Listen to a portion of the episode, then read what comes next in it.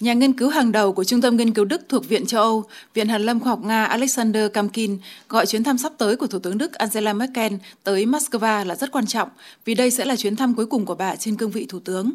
Theo ông, các chủ đề thảo luận mang tính tiêu chuẩn.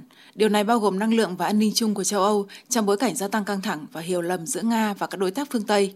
Đây vừa là quan hệ xuyên Đại Tây Dương, vừa là vai trò của Liên bang Nga, nhất là trong bối cảnh áp lực trừng phạt của Mỹ đối với dự án dòng chảy phương Bắc 2. Đồng thời, nội dung thảo luận sẽ là về tình hình ở Ukraine, vì chủ đề này đang trở nên cấp thiết trong bối cảnh Ukraine đang cố gắng gắn chủ đề duy trì quá cảnh khí đốt của Nga vào chương trình nghị sự về năng lượng.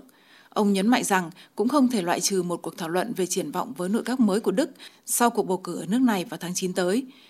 Còn nhà nghiên cứu tại Trung tâm Nghiên cứu An ninh của Viện Hàn lâm Khoa học Nga Konstantin Blokhin tin rằng chủ đề về dự án dòng chảy phương Bắc 2 sẽ trở thành chính yếu trong quá trình đàm phán.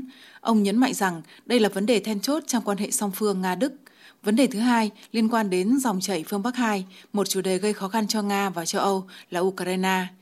Dự án dòng chảy phương Bắc 2 là đường ống dẫn khí đốt gần như đã hoàn thành từ Nga sang Đức với tổng công suất 55 tỷ mét khối khí đốt mỗi năm. Washington đã bốn lần áp đặt các biện pháp trừng phạt nhằm cản trở hoạt động xây dựng, nhưng công trình vẫn đang trong giai đoạn cuối và sẽ hoàn thành vào cuối mùa hè này. Đối với Nga, lợi ích của dòng chảy phương Bắc 2 khi hoàn thành là vô cùng lớn. Nó sẽ giúp nước này trở thành nhà cung cấp khí đốt lớn nhất của Tây Âu và gia tăng ảnh hưởng ở khu vực này. Ngoài ra, dự án còn giúp Nga thu lời nhiều hơn khi vận chuyển khí đốt trực tiếp đến Đức mà không cần đi qua Đông Âu.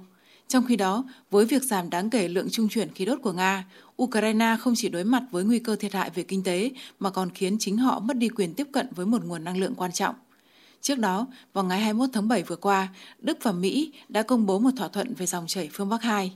Theo thỏa thuận, Washington thừa nhận rằng các lệnh trừng phạt sẽ không ngăn được việc thực hiện dự án và Berlin cam kết sẽ tìm cách gia hạn quá trình vận chuyển khí đốt của Nga qua lãnh thổ Ukraine sau năm 2024 khi thỏa thuận vận chuyển hiện tại kết thúc.